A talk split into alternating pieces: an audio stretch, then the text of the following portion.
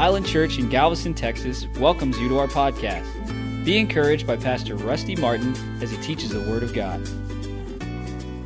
You know, uh, there are times when we think we know something from the Word or by the Spirit, but there's so little we know. And God can take and impart a piece of information to your spirit that can rise into your mind and just radically change everything in a moment of time. It's amazing how God can do that. Seen it happen so many times. Tonight, as we were praying, I'm a real stickler for being a contender for revival, for a move of God, for an outpouring of the Holy Ghost. Sometimes we don't even know what we have when we have it. So we were praying this evening, I, we had to move into the, uh, the youth room to pray. They were preparing for our fellowship afterwards in the, in the kid current, kid current room. And so uh, I was sitting there in the corner and I'd been praying for about 20 minutes.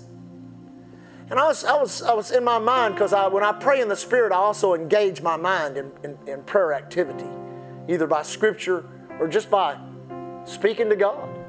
My mind as I pray in the Holy Ghost. And the Lord dropped a thought in my spirit and He said this to me.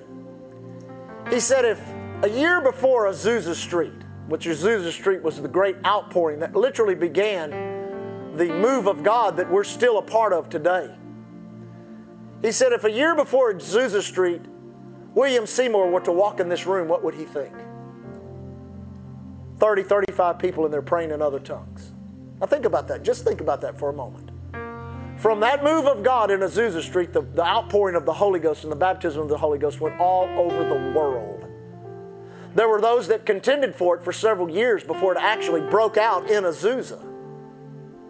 But just think if a year before Azusa broke out, William Seymour on his journeys would have stumbled upon Island Church and walked in the door and came back and walked into a room where 35 people were praying in other tongues. What do you think his response would have been? What do you think his response would have been? He would have been, he would have been ecstatic.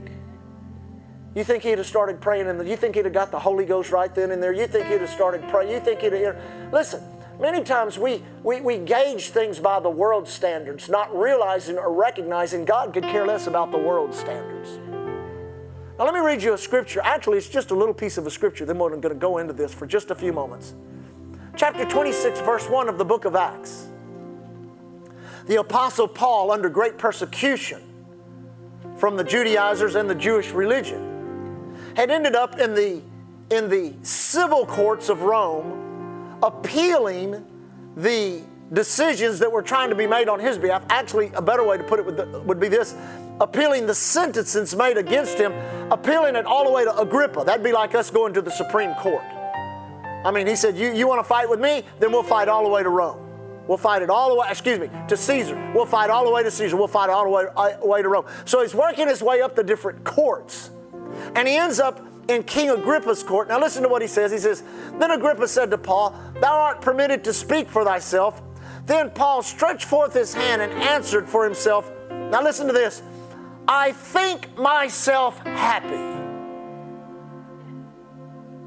I think myself happy. Now you got to understand something, church. This is Acts 26. There is a argument to be made that the book of Acts in chapter form is chronological. You say, what do you mean? Well, what happened in Acts chapter 1 happened in the first year, Acts chapter 2 in the second year, Acts chapter 3 in the third year, Acts chapter 4 in the fourth year. We get to Acts chapter 26, the 26th year from the day of Pentecost this took place. So we've already gone through Acts chapter 9, Acts chapter 10, Acts chapter 18, Acts chapter 19, the glorious revival in Ephesus where the Bible says special, miracles were wrought by the hands of Paul, and the gospel was preached throughout all of Asia from Ephesus. Revival, move of God. Now it's down to one man. Paul's not standing in front of a huge congregation that's saying amen and praise the God, praise the Lord. He's standing uh, in front of people that are judging him. And the move of God in his life from this point on was reduced. The next zenith that he had in the move of God would be the two years that he spent in Rome in a hired house preaching the gospel and nobody forbade him. From then, he went to prison. And in prison, if you would have gauged the move of God in Paul's life by the world standards, you'd have said, well, God was done with Paul and he literally is not using him anymore. But in the prisons, he wrote the letters to the church which have, has, which have had more effect on the world than the revival in Ephesus, the revival in Corinth, the revival in Philippi, or anywhere else. He penned the letters to the church. What does revival look like? What does the move of God look like? In this scripture, in relating to healing, Paul saying, I think myself happy. We could get into the details of what he's talking about, but I'm going to take that word out and put this word in for the sake of what we're teaching tonight. I think myself healed. Now, I want you to know you've got to understand how powerful the psychosomatic effect is upon your physical body. There are many, many people today that think they're sick, think they're sick, think they're sick, think they're sick, and end up sick. And many times, sicknesses and disease are maintained by what we are constantly thinking. What we're saying is known, what we're saying is understood, but many times you rise and fall to the level of your thinking. Amen. I have a, a very close friend of mine, somebody that I enjoy their company, enjoy being in their church. We hunt together, and we've had many uh, intimate conversations talking about things of life and things of ministry enemy attacked his heart about three years ago. He was talking to me, we were talking, texting back and forth. And I made this statement to him, and I, it must have hit somewhere because I, I qualified it by how I live my life. I said, I said, Pastor, you're going to have to live in a healing revival from now on, the rest of your life. He said, What do you mean by that? I said, Well, you know, when I came back to the Lord, I realized and recognized that through my lifestyle and my rebellion, I had done some things that could severely hurt my body bring lasting harm to me. And because of that, when I begin to get light and revelation on God's healing power and how it worked according to faith and confession, I literally begin to live in a healing revival in my mind at all times. Reading books, exposing myself to the point that now 30 something years later, after practicing this for 30 something years, unconsciously, every time I lay down to go to sleep at night, I'm not thinking about what I'm going to do tomorrow. I'm not thinking about how, how, how good the ducks were flying that day. I'm not thinking about how great of a service we're having. I'm thinking about healing. Healing scriptures roll in my mind, and when I wake up and I'm still in that twilight zone, that unconscious state, I wake up to healing scriptures rolling in my mind. I think myself healed. I think myself healed. Now, if you do not do that and break down the strongholds of sickness and disease that this world system is building, building everything that you listen to today, from the from the vaccines to the mass to the diseases to how many times they're mass stating and becoming bigger and bigger. If you expose yourself to that, and if that's all you're thinking about, it's going to be hard for you to navigate your health through what's going on in the world today. Amen.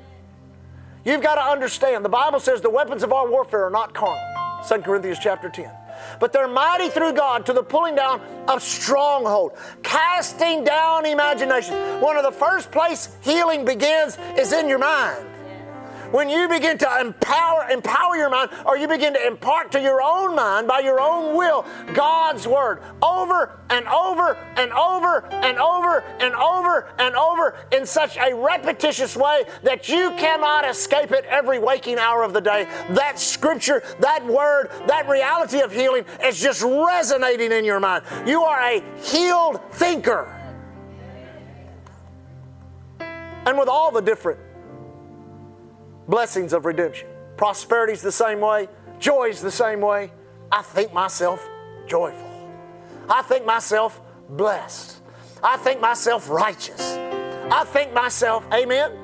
You can imagine the predicament the Apostle Paul was in as he stood before Agrippa and all of this accusation. You know, many times we, we, we, we, we're not near as, how can I say this? We're not near, not, we're not near as keen to how opposition comes against us. But I'm going to tell you, the enemy knows that when the Spirit of God is moving, when the Word of God is going forth, when your mind and your emotions are being impacted by the presence of God and the Word of God, ain't much you can do about that.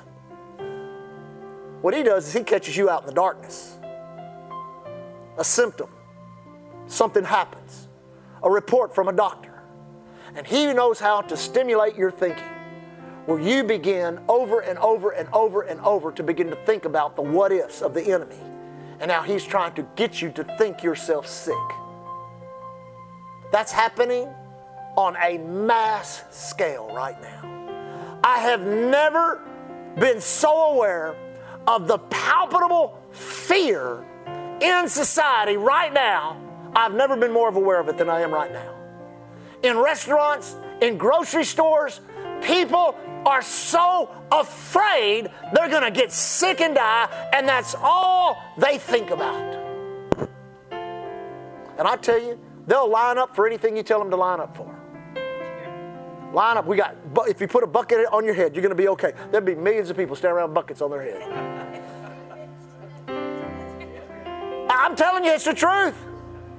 You've got to make a decision in your mind to get into the Word of God. I, begin to go back in the Scripture all the way back into Exodus, all the way back into Genesis, where we first begin to see healing, where Abraham ministered healing to a king's wife and they all were able to have children. We saw where, where, where, G, where God uh, uh, took His Word and sent it to the nation of Israel and said, I am the God that healeth thee. And all the healing that took place as they came out of Egypt, they came out not one feeble one among them. That, that means they had a massive healing revival.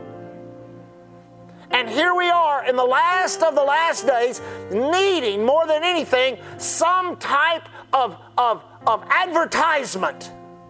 What do you think is going to get people into church? It's going to have to be something supernatural. It's going to have to be something powerful. It's going to have to be something of God. And there's so many Christians today that have just shut down on God. Quit going to church. We have a bunch of them that's quit coming to Island Church.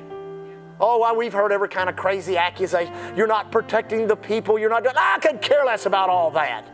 If that's your thinking, you'll never make it here anyway.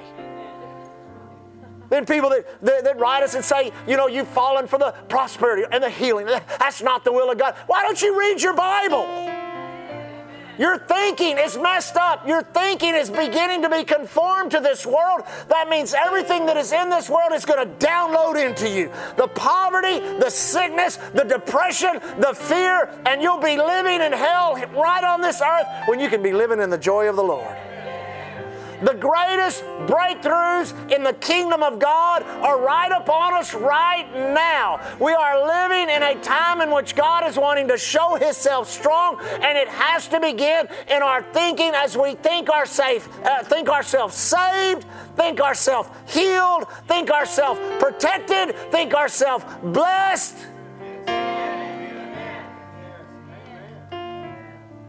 Uh, there's not a point, church, in which I'm going to bow my knee to the world. I'm just not going to do it. Well, it could cost you your life. I've already given my life away. I'm sorry. Amen.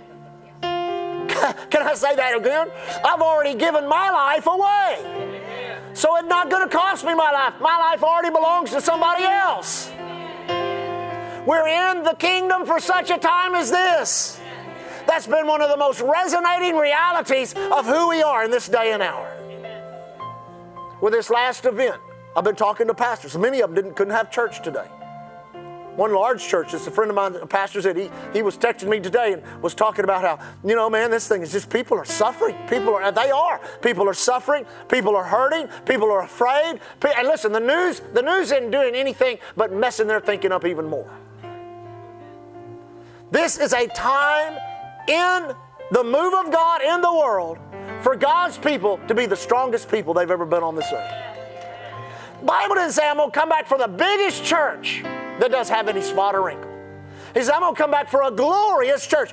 Now, you begin to study what that means. That means I'm coming back for a church in which my glory is in manifestation. Because if my glory is in manifestation, those people are thinking right, they're praying right, they're giving right, they're living right, and they're doing exactly what they need to be doing in the last of the last days.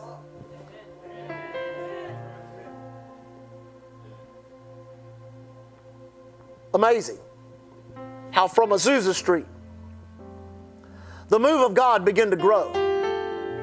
John G. Lake took it to Africa from Azusa.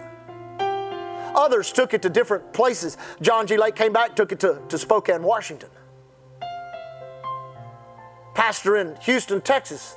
I, I never, I don't know if he was at Azusa. I don't know. I think his father was. But it was the son who really had the move of God in his church, Raymond T. Richey, who built Evangelistic Temple. Had such a powerful healing revival. Now, this is before the outpouring of healing after World War II in 1948. This is in the 30s had such a powerful healing revival that they celebrated, the church celebrated with a parade through downtown Houston, and it was 30 blocks long of, of, of, of trucks full of crutches and beds and old iron lungs and old hearing aids and crutches and canes and every kind of thing you could think of. Whole city celebrating the move of God, outpouring of the Holy Ghost. Then we have the great healing revival. It took place in 1948 begin to wane in the 60s, but I, I, believe a lot of it just jumped right over into the charismatic move. The charismatic move, the outpouring of the Holy Ghost upon all the believers, all of the whosoever's that would call upon the name of the Lord. God said, I don't care if they're Baptist, Methodist, Catholic, it doesn't matter to me if they're Lutheran or Episcopal, I'm just going to fill them all with the Holy Ghost. That's what He did. That's what He did in Mass. That's what He did in Mass. Now we live in a day and an hour where if you believe in all of those things and we're part of any of that move, and declare God has done that, but He'll do it again, you're kind of a you're kind of a kind of a freak. As churches are kind of struggling to find their, their social place and how to best uh, pacify a congregation full of fear and unbelief. Make them feel a little better about themselves. It's not going to work. This is it. Everybody say, This is it. Just like, just like a just like an army would train and train and train and train for years for war. And then the day comes when the training's over. And you got to go. And you got to face the enemy. And, and suffer the consequences the good, the bad, and the ugly. The same's true of the body of Christ right now. God is saying, you know, all the preparation, all of that, thank God for it. Thank God we'll always live in a state of preparation, even when we're in our glorified bodies, being prepared for the next thing that God wants to do to manifest His glory throughout the universe and throughout the expanses of time. But I'm telling you, what we've been prepared for for years is happening right now in front of us. Events just like this week that happened. See, that was an event that happened. People are still reeling from it. A weather event. A weather event. But there was an element to the weather event that made it traumatic. You say, what was it? Just the thought, just the thought, just the thought that someone may have turned off the power. That scares people to their very inner soul. But the good news is, we got another power source. and there's no government, government that can turn it off. As a matter of fact, I see the hand of God on that power source, turning it up to another level. I said, turning it up to another level. I've never been more expectant. I've never been more excited. But here's the thing we have to be willing as a people to think ourselves, you fill in the blank, healed, saved, full of power, full of life, righteous, and we've got to so guard our information gates as to keep out that was of the that which is of the world, the flesh, and the devil, because we cannot afford to slip. So much is going on in the spirit right now. When there is great activity in the spirit realm, the natural realm has to get ready. And a lot of people, they miss that because they're too busy dealing with just their needs of life. Well, Pastor, you know, that's all well and good. And, you know, the spirit realm can be as active as it wants to, but I still need to pay my light bill. See, that's a distraction. There's never been a time in which God is drawing you to his heart like he is right now. There's never been a stronger pull from the Master. You ever notice a true father, a true father if their children are in peril, that, that father can be 98 years old and he'll get his cane and he'll go over there and start whacking on whatever's trying to, trying to harm his kids. I guarantee you he will. But we have a heavenly Father. And He sees everything that's going on in the earth. He knows this is the last of the last days. He's fixing to turn to His Son. He's fixing to say, Go get them. But the problem that we have right now is there just ain't enough of us. You say, what do you mean by that? I don't mean in the church sitting in the pews. I mean, there's not enough that has been born again, that has been brought into the kingdom of God. There is not enough of the harvest that has come in yet, and God is fixing to activate that harvest. The Lord said this to me. Two different things He said to me that were very radical about harvest. He said, number one, the day before harvest, the barn is the emptiest. Then He said this. I thought this was really good. He said, harvest starts in one day. It starts in one day. One day. You know, they'll plan for it, they'll get diesel for all the combines. They'll make sure they got the, the, the, the, the rice. I know more about, I guess, more about, more about uh, uh, rice harvest than anything. They'll make sure all of the rice dryers are operating and working, that there's none of the old last year's crop that's there. They'll make sure everything is cleaned up and cleaned out. They make sure they got all their permits. They make sure they got enough money to cut everything. They make sure that they got all their fields marked. They make sure that they're drained. They are ready to bring the. And in one day, the farmer walks out and says, Today and they crack it, crank up the combines, and they get out the trucks, and they go start cutting. And what's amazing is, and I've seen this is always, always, I don't know, you got to like where you live.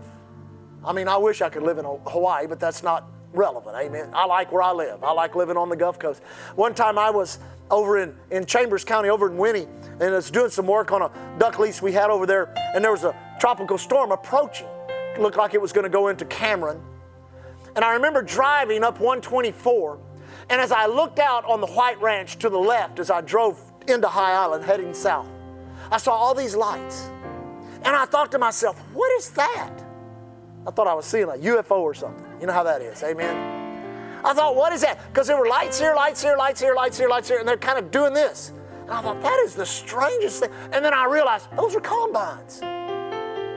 Those are combines. The storm is approaching, so they're bringing in the harvest.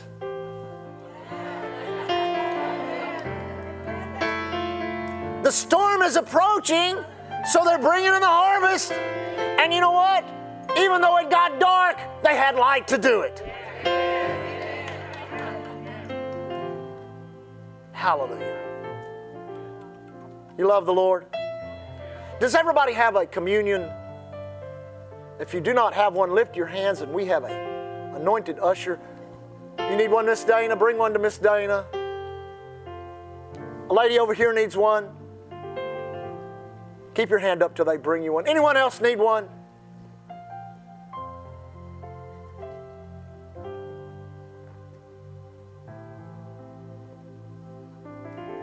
Make sure everybody has one. Now, let me say this. Tonight, when we receive communion, a couple of things to consider. Number one, if there's anything in your life that you need to get right, you get it right tonight. The phrase we've coined many years ago, you get right, you stay right. Don't you, don't you waver from that. Number two, as you receive communion tonight,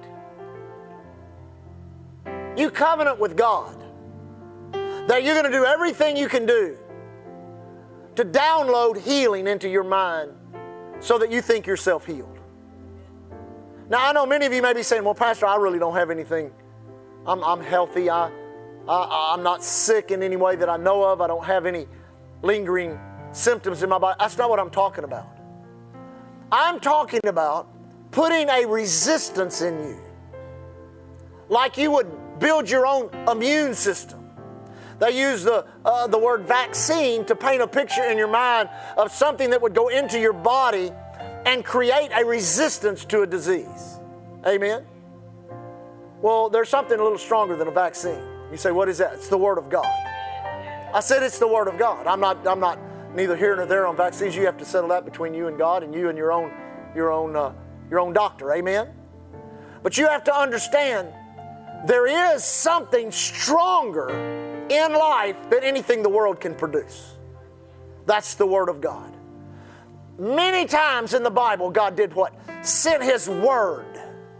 Even Jesus going to the centurion's house, the centurion recognized this guy's got a word in him. This guy's got a. I don't know everything about him. I'm just a Roman soldier, but I know one thing. I watched this guy say some things and I saw some things happen. And all you need to do, Jesus, is send your word. Jesus called that great faith. He called that great faith. The Syrophoenician woman, she was there with Jesus, but Jesus healed his daughter, who was a long way off. There's something about that word getting inside of you where you think yourself healed. You say, What do you mean? They're going to come up. I, I, I read an article yesterday. Oh my God. Are you ready? Someone in Siberia got the bird flu. Now they're preparing for a bird flu pandemic.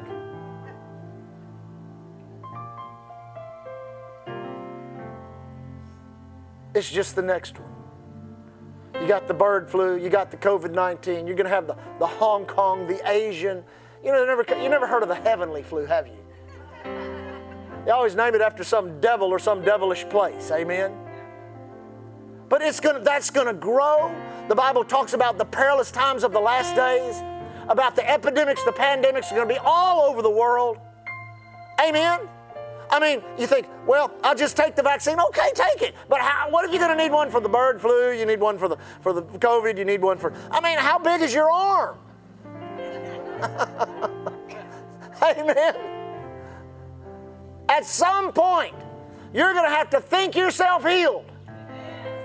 Think yourself healed. Go to bed at night and you're thinking, oh, I thank you, Father. Thank you, Jesus. And you begin to close your eyes, and in your imagination, you see the stretched out body of Jesus Christ.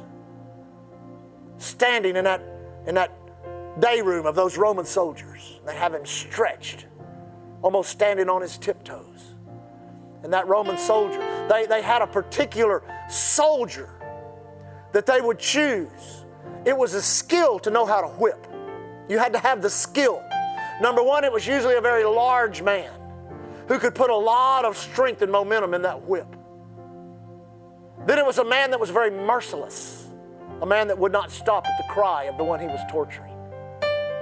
So you, not just anybody was chosen. You just, well, you come over and whip him. No, it wasn't like that. They called him the Roman lictor, is what they called him.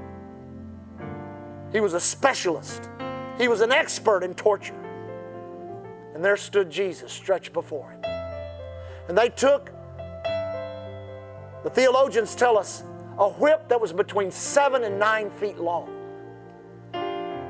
and held, it was a like a single weaved handle that was about 12 to 18 inches long, but depending on the whip. And off of that whip came anywhere from 5 to 15 strands of leather.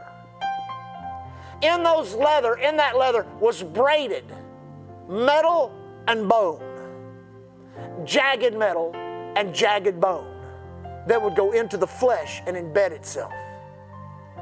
And the skill of the Roman lictor, as he was able, would be not only to lay that lash upon him, but to wrap that whip around the victim as that victim was being just mercil- mercilessly tortured and allow that, that, gla- that, uh, that metal and that bone to embed in their flesh.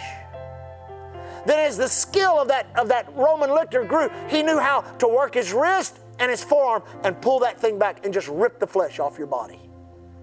Most people that received those 39 stripes died instantly as they hit them with that 39th one.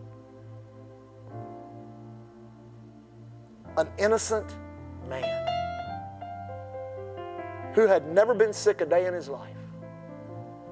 And the only sickness he ever knew was the sickness he bore for me and you as he took those stripes upon his back. A doctor, I believe it was Dr. Cherry that used to be on, on staff there at Lakewood, teaching on a Wednesday night service, talked about how, I don't know exactly, you could ask Dr. Victor, he'd probably know more about this than me. But he said when you study medicine, not only the diseases of the world, but also many of the injuries. You know, you've got knee injuries, you've got hip and different things like that. He says every malady that can happen to the human body will fall in about into about 39 different classifications. you know, the, the infectious, the tropical diseases, and then you get into uh, things that are hereditary, then you get into things that are by environment or, or, or habit or lifestyle, those types, they all fall into 39 different categories in the medical journals. How many stripes did Jesus take? He took one stripe for every classification of injury and disease upon the planet. You go to bed, you meditate on that a few nights in a row. You see Jesus. He didn't scream, he didn't cry out. In that whole situation, he never opened his mouth. Let me tell you why.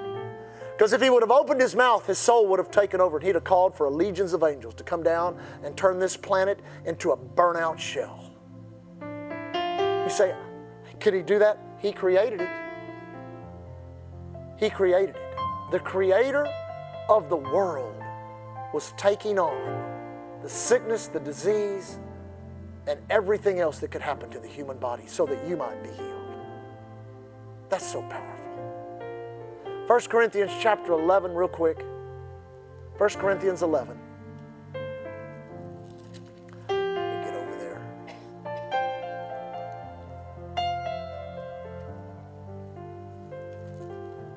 Let me ask you to do something tonight.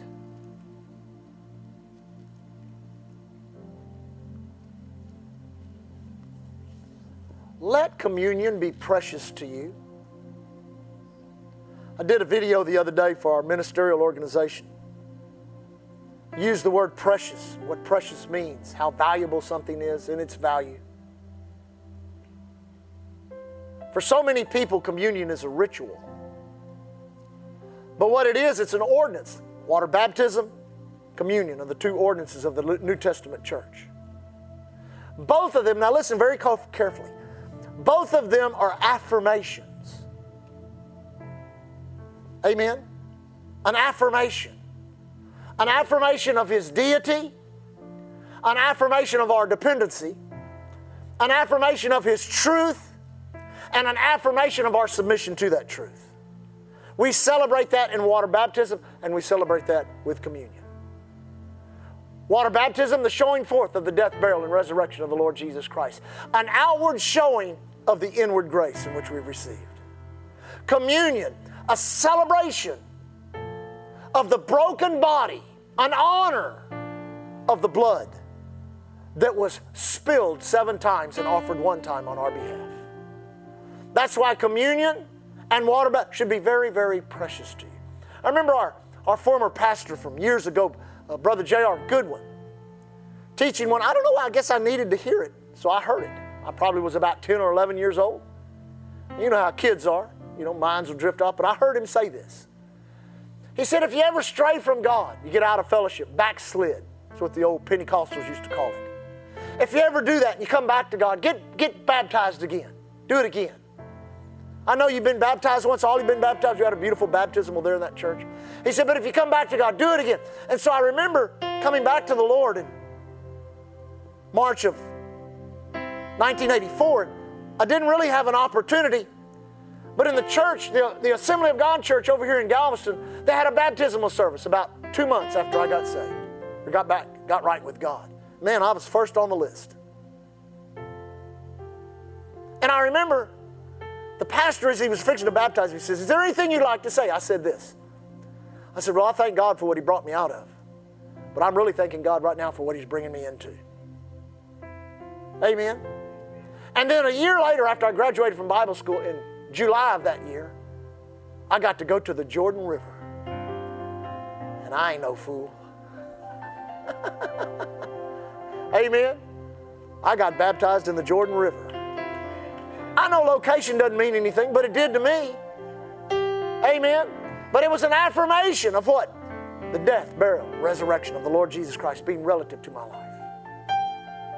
But every night, third Sunday of the month, Every year we've been a church, we've received communion as a celebration of that broken body and what it means. An affirmation of what He's done, an affirmation of our dependency upon Him, an affirmation of how powerful His Word is and our submission to it. Saying to the Lord through the ordinance of communion, It's your blood. It's your broken body. That's what we're so dependent on. That's what we must have, what it has produced. Don't vindicate Island Church. Don't vindicate Pastor Rusty's men. Don't vindicate some move or vindicate the finished work of your Son. Stretch forth your hand to heal. Let signs and wonders be done in the name of your holy child, Jesus. Hallelujah. Now, carefully, if you will, take the top where your little host is and pull that one off and get your host out. I'll read the scripture real quick. It says, For I have received, verse 24, I've received of the Lord Jesus that which I also delivered unto you, that the Lord Jesus, the same night in which he was betrayed, took bread. Everybody take and hold your bread up. And when he had given thanks, he break it. Break it. And he said, everybody say he said, Take, eat. This is my body, which is, this is so powerful, broken for you. This do ye in remembrance of me. Now, before we take of the host, the broken body of the Lord Jesus Christ broke the power of Satan over your life and over your mind. Father, right now, in great honor of the Lord Jesus Christ, as it says in Philippians chapter 2, he was made in the likeness of man and became obedient unto death, even the death of the cross. But you, Father, you have highly exalted him. And in great honor of how he offered his body for us, we receive of the bread in Jesus' name.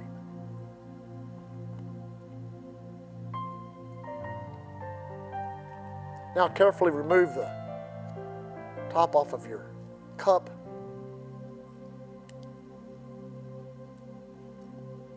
I like this. After the same manner and the same way, he took the cup. When he had supped, saying, This cup, this is so good, is the New Testament. It's the new agreement. It's the new covenant in my blood. It says in Hebrews chapter 9, verse 12, not by the blood of bulls and goats, but by his own blood he entered once into the holy place, having obtained eternal redemption for us. It says, This cup is the New Testament in my blood. This do ye as oft as you drink it. Now, notice, in remembrance of me. One of the most powerful forces in your life is your memory. Your memory. Now, let me say something real quick about your memory. Your memory is not in your mind. It's not in your mind. People say, I'm losing my memory, just getting old. No, you're not. Listen, you need, you need to regain your memory if that's what you're thinking. You remember Lazarus and the rich man? And the rich man, there he was in hell. Lazarus was in Abraham's bosom. And remember what Abraham said to him? He said, Remember. He said, Remember, when you were on the earth, you fared sumptuously. But Lazarus had to suffer under that disease. In your memory, in your memory, there it needs to be burnt into your memory the reality of what the blood is all about. New Testament, purchase price of the church, price of your redemption. The blood still on the mercy seat. All that the blood is in its power. We sang that song tonight. So powerful, so powerful. The most expensive commodity in the universe. No billionaire owns it. No billionaire owns it. No government possesses it. It's free to whosoever will call upon the name of the Lord. Heavenly Father, how can we ever thank you for the blood of Jesus? Not for what it means, for what it is. For what it is in our life.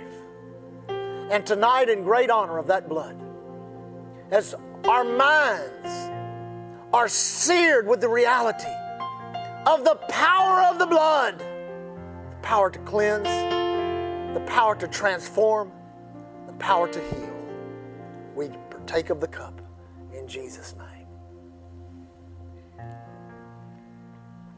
Hallelujah. Now lift your hands and thank God. Father, we worship you tonight. Lord, we glorify your name.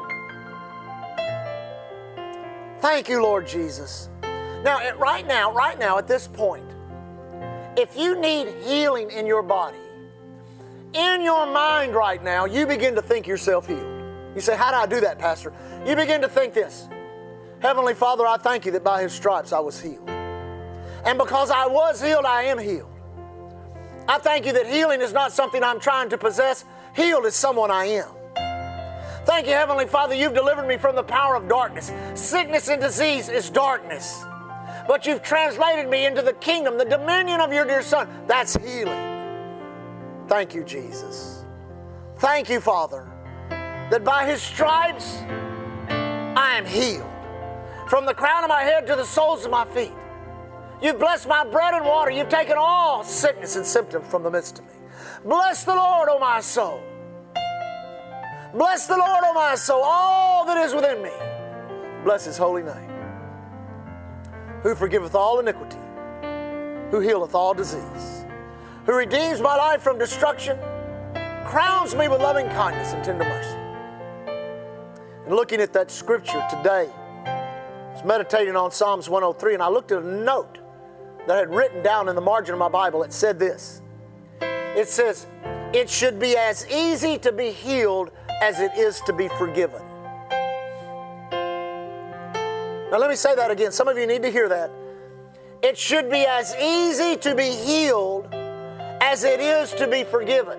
Psalms 103 Who forgiveth all iniquity, who healeth all disease. Have you received forgiveness from the Father? Then receive His healing power. Thank you, Father. We think ourselves healed. We think ourselves healed. We think ourselves healed. In Jesus' precious name. Hallelujah. Give the Lord a shout. Oh, give him a shout of victory. Oh, give him a mighty shout. Glory to God. Glory to God. Hallelujah. Praise the Lord. Well, I forgot all the announcements. We're doing some stuff next week and the week after that. Then we'll do some more stuff. The youth are going to do some stuff. The young adults are going to do some stuff. Marriage is married. We're going to have some marriage stuff going on. So tune in and you'll figure it out. Amen. Scripture that we looked at this morning in Luke chapter 16 for our offering tonight. Verse 10 He that is faithful in that which is least is faithful also in that which is much. He that is unjust in least is unjust also in much. If therefore you've not been faithful in the unrighteous mammon, who will commit to you or trust to you true riches? And if you've not been faithful in that which is another's another man, who shall give you that which is your own? Now notice this. No servant can serve two masters. For either he will hate the one and love the other, or else he would hold to one and despise the other. You cannot serve God and money. Everybody say you can't serve God and money. Money is a wonderful tool. It's a great servant, but it's a horrible master. And some of the people that have the most are the most in bondage to their money. They have power because of their wealth, they have influence because of their money, and it's the one element that if you take it out of their life, you remove their identity. Now think about that. But honey, they can take all my money and it's not going to remove my identity because I'll still shout it from the rooftop that I'm more than a conqueror and the blessed of God. Amen. I've always said it like this, and it's uh, uh, many times, you know, we teach things and I guess one of the major principles that Pastor John Osteen tried to impart unto us young preachers years ago was this don't presuppose everybody knows what you know or has experienced what you have experienced. So I'm trying to get better at, at throwing these phrases out there without making you think you can immediately, you know, immediately get this to, uh, to work or to operate. When, when many times it takes us years, months, weeks, and I believe that that time element has been compressed where it don't take near as much time if you'll just put yourself into it and expose yourself to it. But that is this. Never let money tell you what you can or can't do. See, the world is like this. What can you afford? What can you afford? Well, that's not relevant. It's what can you believe God for? Amen. Poverty is a curse. It's a curse. If you've ever had to turn your head from poverty, You say, what do you mean by that? If you've ever been in a country, Alan and are here, they can testify to this, especially back in the early days of our travels to Nicaragua. And being in Managua right after the war and the fall of communism and everything that socialism could do. Little pastor, we need a little socialism in America. That's, that's just saying like we need a little more of the devil. You need to go to a nation and see what communism can do to a nation. And as we would be with the missionaries and those, uh, the local people that we would know, and we'd be parked at these red lights in these major roads and intersections, here'd come all these little children. Just break your heart. And they've all got things to sell or, you know, begging for money. Little, little girl just all dirty with her hand up like this. And the missionaries and the locals, you can't give it to them. You, just, you want to take everything you got out of your pocket and just put it on them, but you can't give it to them. Because, see, it's a scam. It's being run by men over on the corners that put these little people out there, and everything that they get in their hands, they walk over to the corner, and those people take it away from them. So to give it to them just puts, the, puts them in harm's. That's what poverty looks like. It's so horrible. It's so ungodly. It's so unlike God. But let me tell you what God is like. He is a consummate giver. Heaven is going to be so glorious. The thousand year millennial reign, you're not going to worry about rent or, or owning a. Listen, the provision of God, God, God did not invent work, wages, or currency. He didn't invent that. That's not of His kingdom. What did He invent? Generosity, giving, amen, compassion and when you give, you're releasing all those attributes of God. You give out of your generosity. You give out of your compassion. Today is Mission Sunday. We, we want to help the Macris. We want to we want to help the cooks down in Nicaragua. We want to help uh, uh, Paul and Shadi in, in, in, in, the Philippine Islands. We want to we want to help Egan and Hannah in, in, in Africa. They're in Tanzania. We want to help the DeHarts in, in Guatemala. We want to help the Fishers. They're in Hong Kong. We want to help all of these men and women all over the world. We want to help them out of what? Out of what? Out of our compassion, out of our generosity. We want to be part of their provision. What's the word say about it? When they receive that gift, they worship God and they thank God. It inspires their worship.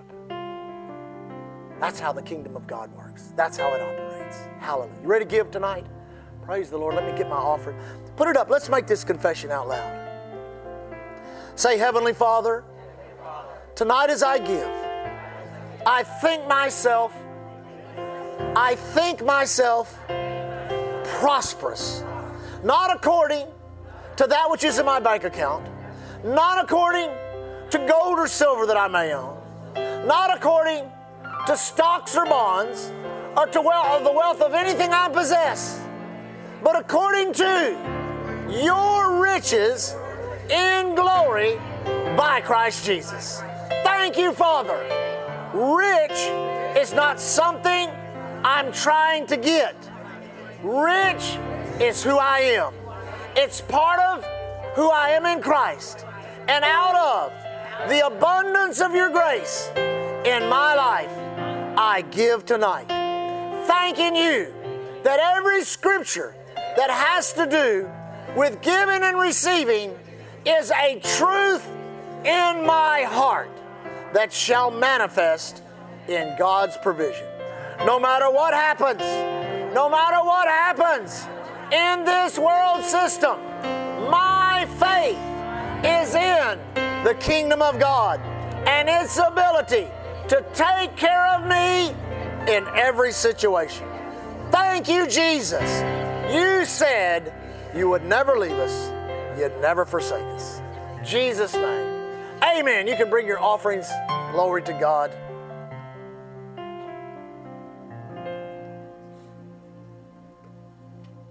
Praise God. Well, we're going to have fellowship tonight. They found some food. so we invite everyone back for just a time of fellowship. Go grab a cupcake, it won't hurt you. Amen.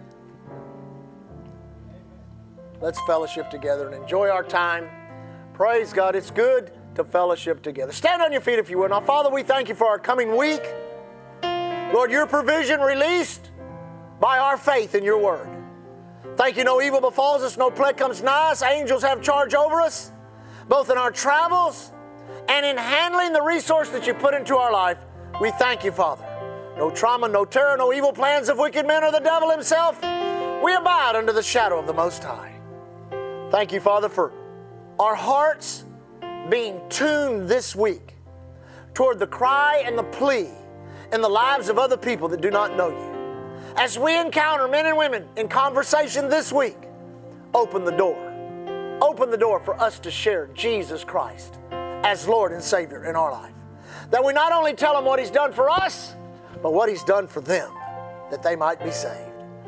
Thank you, Father. Tonight we leave worshiping you, glorifying you, thanking you for a wonderful time in your presence.